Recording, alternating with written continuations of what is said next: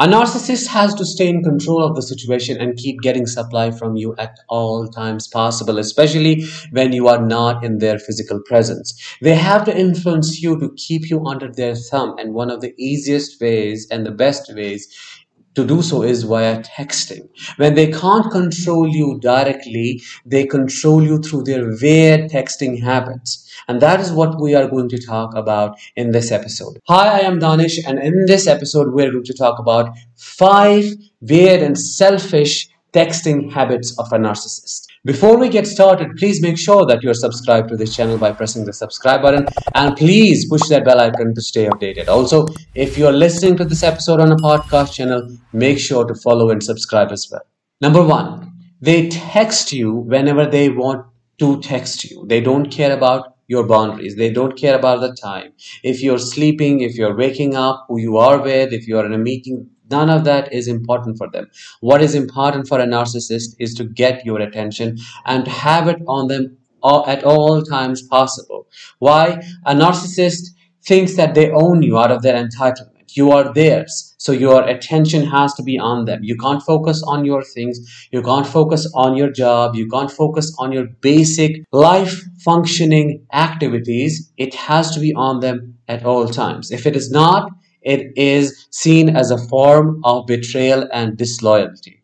So you become hooked to your phone you you you constantly are near to your phone because now you start becoming anxious and hyper vigilant around the texting behavior. You don't know when you are going to get their message and when you would be required to respond to them. Also quite early it is very intense. It's always back and forth back and forth day and night. You're constantly on phone and you think that they are very intent very into you. It's quite intense. They're trying to know you but it's not. They need this attention. They demand this attention from you because they are exerting control over you. They are kind of getting you into the trap.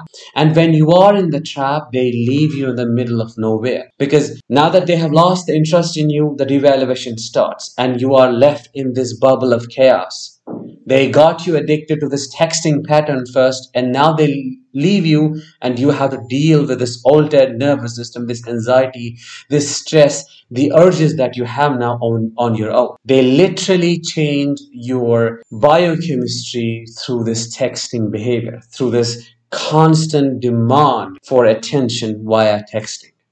Habit number two, they will be constantly online texting other people when they are with you physically. They are on their phone constantly with other people, with other sources of supply, and treating you as if you do not exist. Or they would be online and you would be online as well, but would not respond to you when you are expecting some kind of response from them. They make you feel ignored, and this ignorance is what kills your self worth. When a narcissist does this, it, they are confessing that they do not consider you as an important part of your of their life as you consider them. They do not care about you. They do not care for your presence. They don't see you as a valuable person that they are attached to. They just got your attention. They got you got you in the trap. They sealed the deal. Now that you, you are theirs, they don't have to care about anything else because they know they have got you.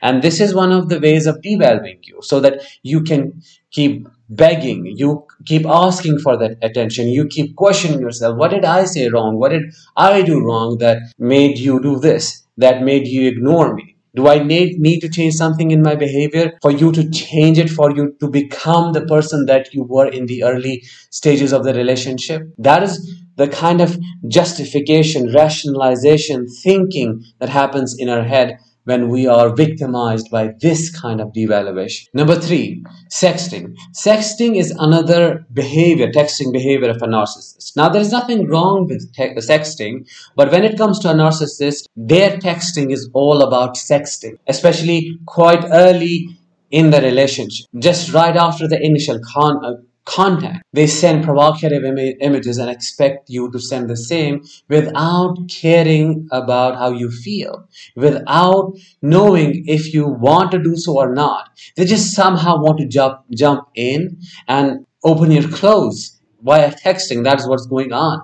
And that is what they do. That is one of the ways they degrade you. Because you may participate in the sexting, you may share stuff, but later when they start devaluing you, when they start putting you down, when they start degrading you, you start feeling embarrassed. You feel a lot of shame and you start berating yourself for participating in the early sexting, not being able to see it for what it was, and so on. But you need to know that it is one of their addictive behaviors. They just prey on people for the same, very same purpose. They have these other people in line and they just go to them alternatively and ask for nudes, ask for pictures, provocative pictures, and all of that stuff. And once they get them, they use this person and the pictures and then forget about this person forever or temporary until they need it again and come back. Number four, at night or some other time, they would reach out and have a very witty, fun filled conversation, heartfelt conversation with you. You would feel connected. You would feel seen. Uh, they do it especially somewhere near the devaluation stage where this is given as a bread probably they are in a good mood or they want something from you or they they want to prevent you from leaving there is some kind of ulterior motive that you can't see but this texting is quite witty fun filled connected it feels heartfelt but it's not.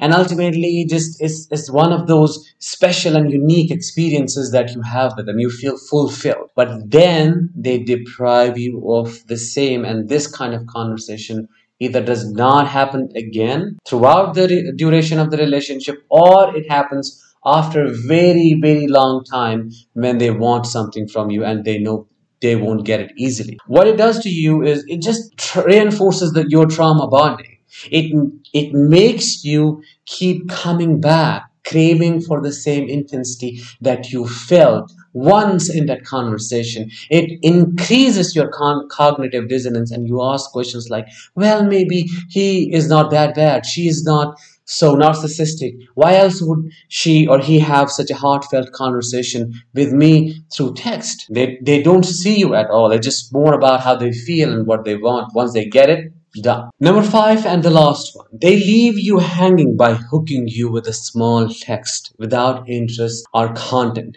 For example, they might send a text early in the morning at 9 a.m. saying good morning. But then when you respond instantly, they leave you hanging in there. It's like them pressing a button in you, eliciting a reaction, seeing that you are still there and then running away. And then taking some kind of sadistic pleasure from seeing you suffer, from you wanting to have that conversation. This mind game of back and forth, push and pull drives a person crazy because you do not know how to respond to this kind of behavior. You do not know where you are. You don't know what your status is. You don't know where you stand in this relationship. You don't know what's happening because it's confusing. They would ignore you and if you ignore back, then they would come in and drop this little text hi, hello, good morning, whatever, you respond back and you think maybe now they have realized, and then they drop you like a hot potato. And it's the same pattern again.